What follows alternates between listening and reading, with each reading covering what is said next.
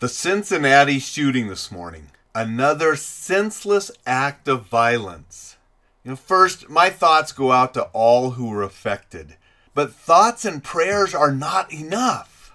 I was literally in the middle of writing an email to the superintendent of one of Montana's schools districts in regards to bulk survive a shooting book sales and the reflex protect training we did for the first half of his district yesterday when I got a phone call. And a, a, side note, this district is the first Montana school district to implement Reflex Protect throughout all the schools and buses in their district. You know, the phone call I received were from Scott Sloan of the Scott Sloan Show on 700 WLW in Cincinnati, Ohio, regarding the shooting this morning in Cincinnati.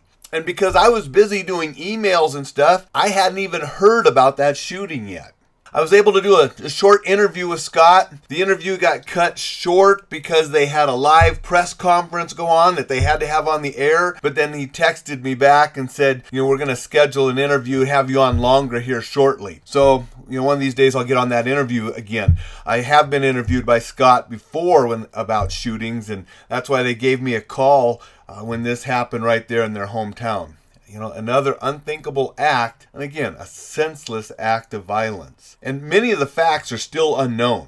But like I said on the radio this morning, often these investigations can take a lot of time. And sadly, like the Las Vegas shooting investigation, not all the answers are available questions we have, sometimes we can't find an answer to. You know, it's motive. Um, if you've read the blog on Survive a Shooting and read other reports, that they don't have a definitive motive of the Las Vegas shooter last year. But this is what I do know the Cincinnati shooting is another senseless act of violence. And it saddens and sickens me that people think the answer to their problems is to kill people. Especially sickening is to kill innocent people that have absolutely nothing to do with these sick individuals' perceived problems. And I'm not a doctor, so I'm not using sick in medical terms. And I understand that mental illness is a contributing factor to many of these tragic incidents. And I believe in mental health, and I believe we need to get people with mental health problems,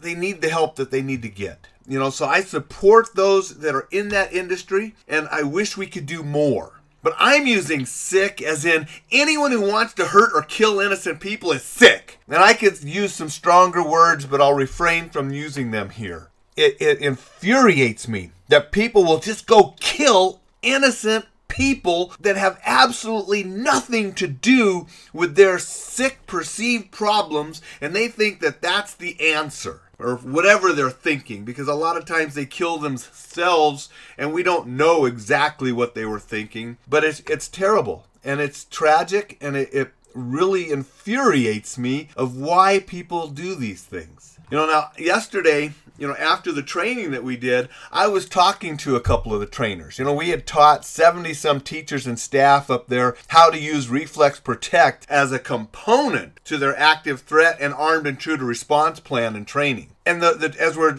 leaving there and we were heading back to Missoula, we were talking and we all agreed that we wished this training wasn't needed. We wished we knew the solution to stop others from wanting to kill innocent people. We wished that my book, Survive a Shooting, wasn't needed. We wished Reflex Protect wasn't needed. You know, we wished people would just stop hurting and killing each other. You know, but sadly, we acknowledge that our wishes are not going to come true you know, history shows us that people have been preying on others and killing each other for as far back as you can go, and it doesn't look like a change is coming. And that is sad. I mean, you would think with all of the advances that humanity has had and continues to have, but we can't stop hurting and killing each other. I don't understand it. I don't like it. And as a father, I worry about my daughter in this world almost every day. You know, and we, my wife and I are trying to prepare her to be successful, and we go and we do things because we want her to enjoy life safely. I'm not going to teach her to be paranoid and not do things and not enjoy life, but I am trying to teach her so she can do things safely.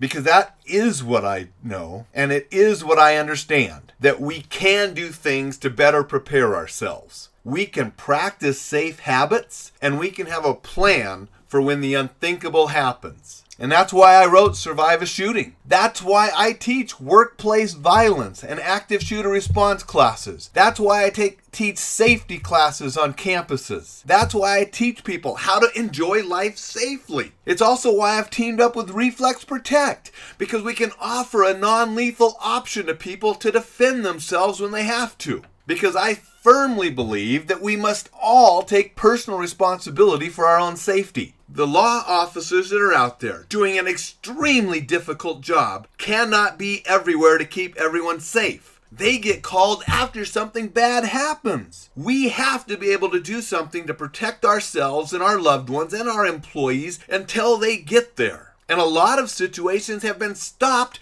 before law enforcement gets there people can, they have, and they will again in these violent situations.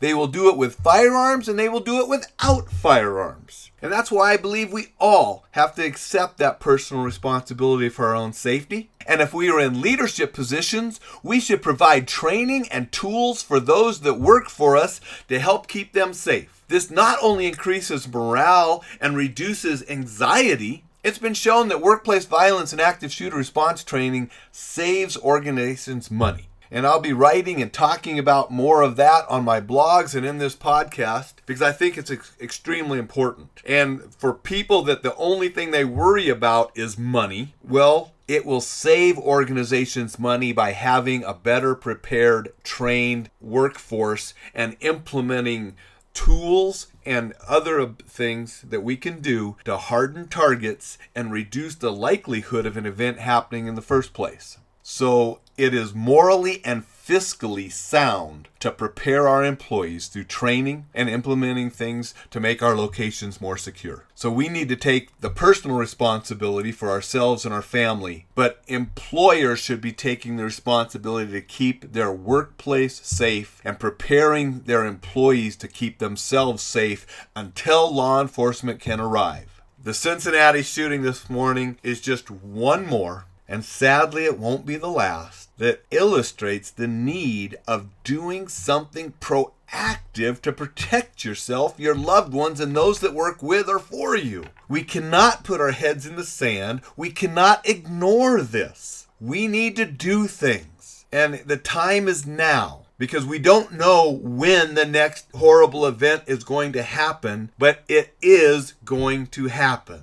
It's not if, it's when. So please take the responsibility, be proactive, do the things that will provide you the information and the tools to keep yourself safe. I am here to help you, and there are many others out there that are trying to help people. Take advantage and learn from people, whether it's me or someone else. Implement the strategies that can keep you safe. And lastly, again, I want to say my thoughts go out to everyone that was affected today in Cincinnati and to everyone that's been affected by past shootings. Take care, stay safe.